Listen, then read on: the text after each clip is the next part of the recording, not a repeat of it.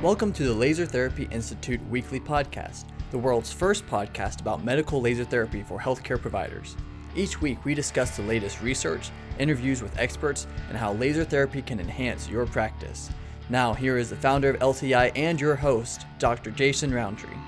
Hey, thanks for joining me again this week on the Laser Therapy Institute Weekly Podcast. My name is Jason Roundtree, and I'm your host again today. I'm a chiropractor, and I'm also a certified medical laser safety officer. I founded LTI to bring effective laser therapy training solutions to healthcare providers that are seeking to use laser therapy in practice, specifically high-intensity laser therapy, Class 4 laser therapy. And so, when I saw this systematic review was published, I knew I would enjoy doing a podcast episode on this particular review. I'll give you the title of the review right off the top here. It's called The Beneficial Effects of High-Intensity Laser Therapy and Co-Interventions on Musculoskeletal Pain Management, a Systematic Review. This was published in the Journal of Lasers and Medical Science in January of this year, January of 2020. So a new review. It's quite interesting, although it's fairly short, and it lets us draw some conclusions about high-intensity laser therapy. Now, that's been one of the criticisms, right, that we've heard occasionally is that high-intensity laser therapy just doesn't have enough evidence behind it like low-intensity laser does. And really that can be answered by saying, well, these have the same effects. Even the dosage is the same. The major difference between high-intensity laser therapy and low-intensity laser therapy is that the lower power treatments just take longer to apply. And a matter of fact, I'll read you a quote from this study. They say, the main difference between high-intensity laser and low-power laser is that the more powerful beams are irradiated to penetrate deeper, bringing a desired high amount of multidirectional energy to deep tissues in a short time. So we're also talking about some penetration there and saying that, you know, higher intensity means we can, as a matter of fact, penetrate deeper, which is quite exciting when we're talking about treating deeper injuries. And just to make sure that I'm giving you enough info here, we're not talking about surgical lasers. We're not talking about even cosmetic lasers. We're not ablating or superheating any of the tissues. There can sometimes be a little bit of a thermal effect from Class 4 lasers, high-intensity lasers, and where you won't see that necessarily with Class 3 lasers, but even LED light therapy pads can generate quite a bit of warmth and give you some level of thermal effect. But the point here is that the light that you're driving into the tissues, the infrared light you're driving into the tissues, stimulates a number of responses in the cells of the damaged area you're talking about, and that promotes healing. And so when we're talking about low-power laser versus high-intensity laser, which has been called cold laser versus warm laser, or Class 3 lasers versus Class 4 lasers, you know, is there really a difference?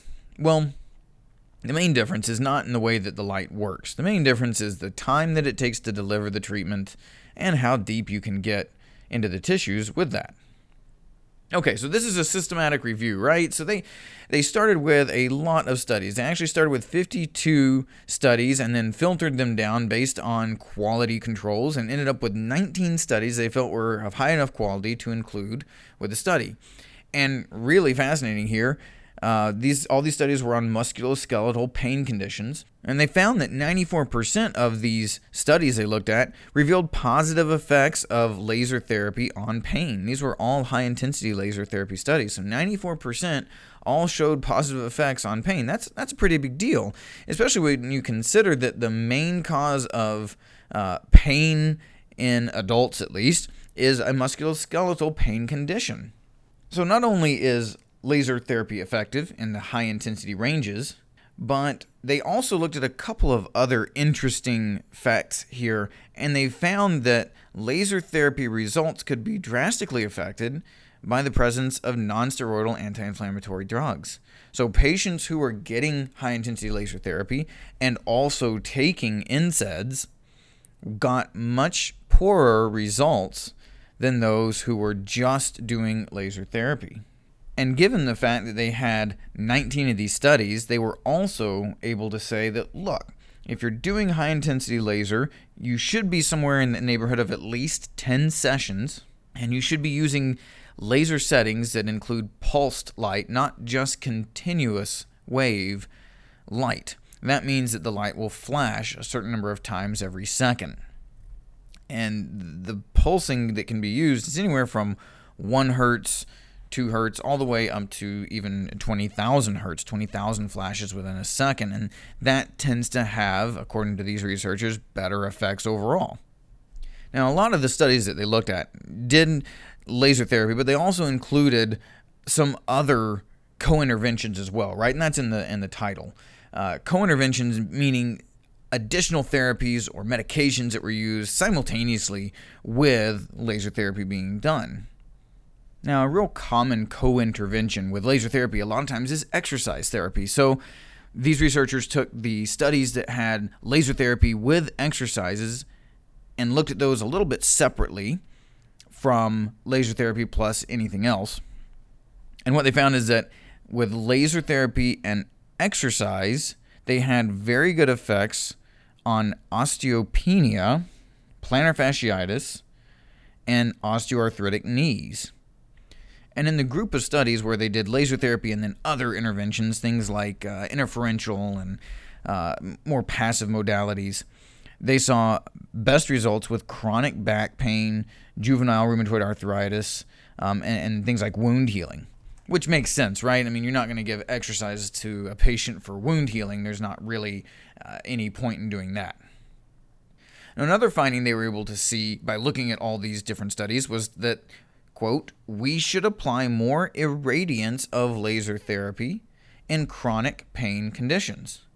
Now, irradiance means the amount of light that's delivered to tissues, and it's a function of the power of the light as well as the time that the light is applied and the total area covered. So with your chronic pain, chronic musculoskeletal pain conditions, more power, more time, and probably a little bit more of an area for most of these patients, larger region that you're going to be treating rather than small points, which is pretty typical when you're using low-intensity lasers. So given all this, the fact that NSAIDs tend to reduce effects of laser, that laser therapy sessions should be at least about 10 or more, and that you should be using pulse light, that you should use higher irradiance for the chronic patient versus the acute pain patient, all these different things really fit into the art of applying laser, and it can take some knowledge, it can take some practice to really get pretty good at this. Laser Therapy Institute programs give you a shortcut to that. You can jump right in with protocols that you know are going to work, help you troubleshoot patients who aren't responding like you think they should, and make sure that their outcomes are all going to be better than guessing and hoping. Again, looking at the evidence, we have more and more evidence every year that laser therapy works, and in this case specifically that high-intensity laser therapy can work. And high-intensity laser therapy treatments being shorter and delivering deeper penetrating light means they should be easier to apply in clinic for you and your staff, and they should work better. If you have questions on how to get better at your patient results with laser therapy, what kind of equipment you should be looking at using, technique, all of it, jump on our website, lasertherapyinstitute.org. Shoot me an email, info@lasertherapyinstitute.org, and I'll look forward to speaking with you again next week. Subscribe now to keep learning about the growing field of laser therapy. Check out our patient-focused podcast, Healing at the Speed of Light, a great resource for your patients. For massive practice growth and improved patient outcomes, become a certified Laser Therapy Institute clinic. Learn how at lasertherapyinstitute.org.